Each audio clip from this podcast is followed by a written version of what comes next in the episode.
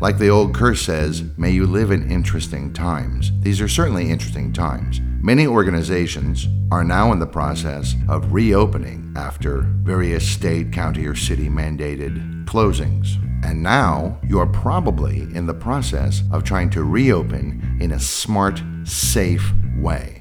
One of the most powerful tools you have for informing your audience, whether it's the general public or internal employees or students, depending on what kind of organization you have, is your digital signage. It's everywhere, it can be updated quickly, and keeps everybody informed in an ever changing situation. We're going to talk about that today with Debbie DeWitt, Marketing Communications Manager for Visix. Hello, Debbie. Hi, Derek. Thank you for talking to me today on the podcast. No problem. And thank you, everybody out there, for listening.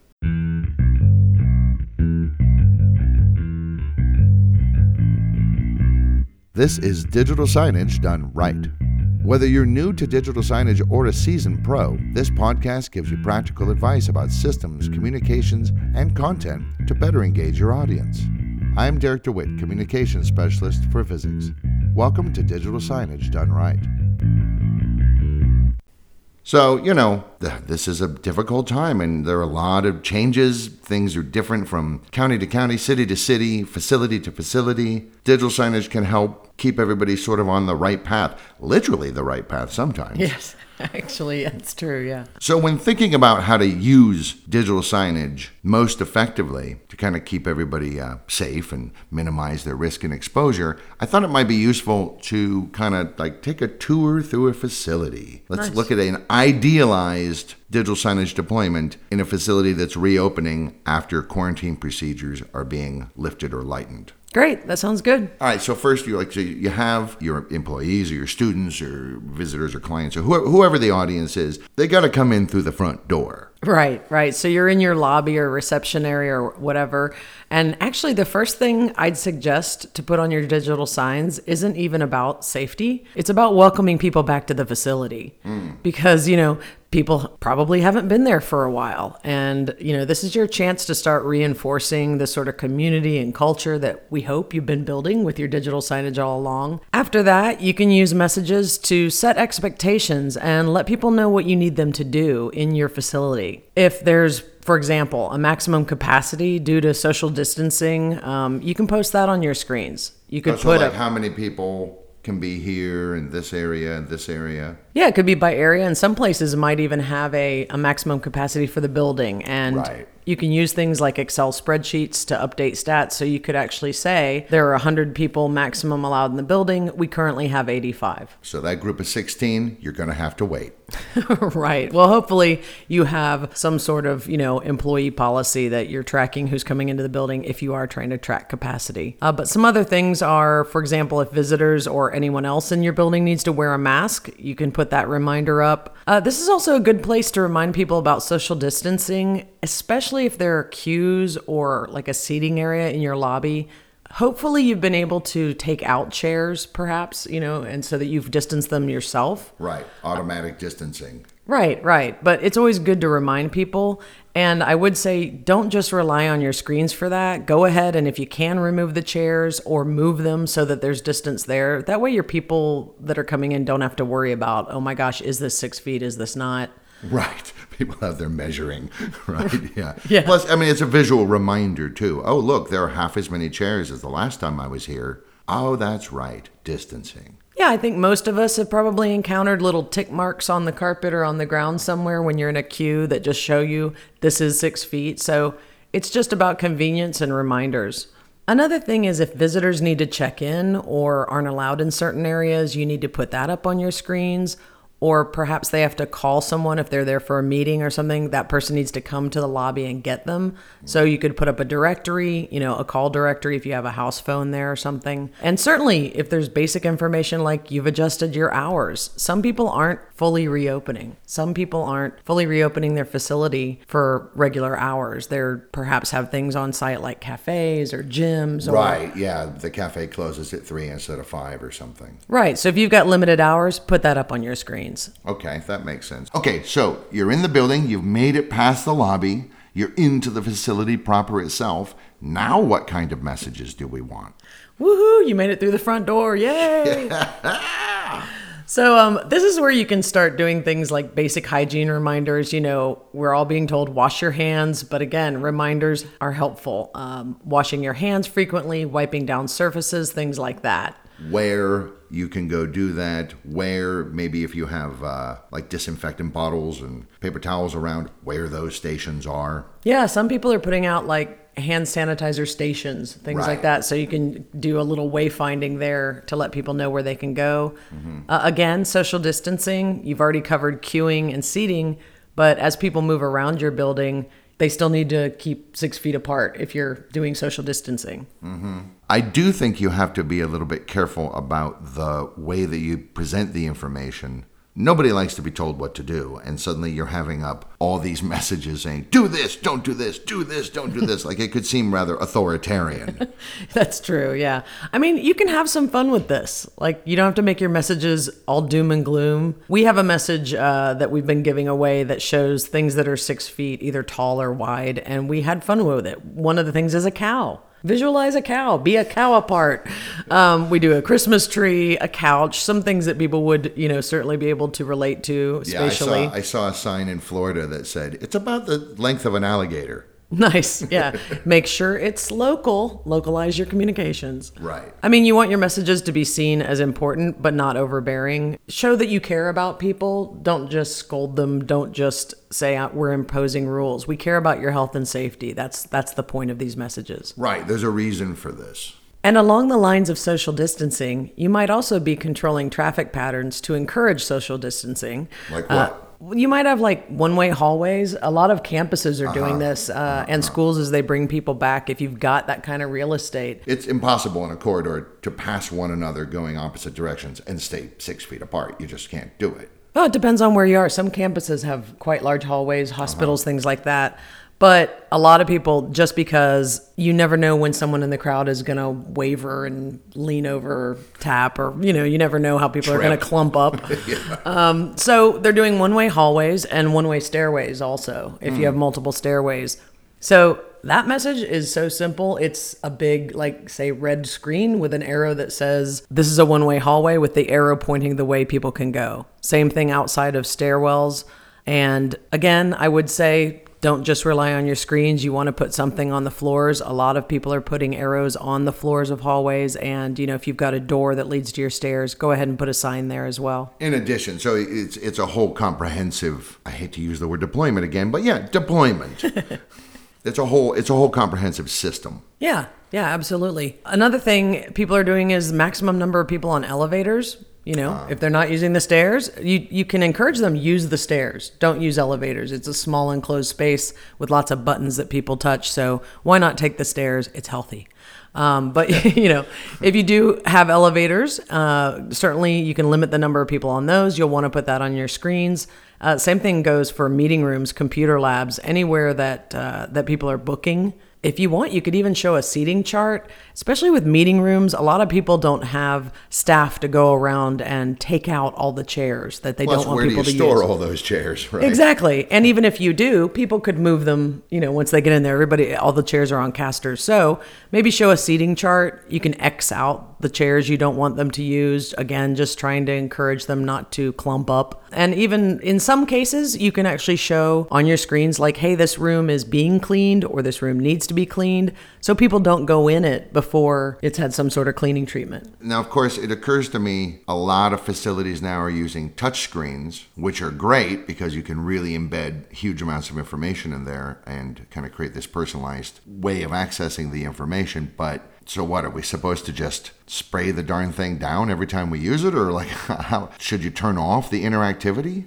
Those are both options, but I'm going to take a moment out for a shameless plug for Visix. Oh, good. Um, no, our, our software, and there there are other people out there that are working on this. Our software actually has a widget that lets you use a voice user interface for any screen, even if it's not a touch screen. So that's one way to avoid this the touching is to offer them the option to talk to the screen. It's still interactive, but you're not using your fingers. Correct, correct. But if you're not using that, there are a few things you can do if you've got touch screens. You know, basic hygiene. Keep some hand sanitizer next to the screen and put up a sign asking people to use it before and after they they touch the display.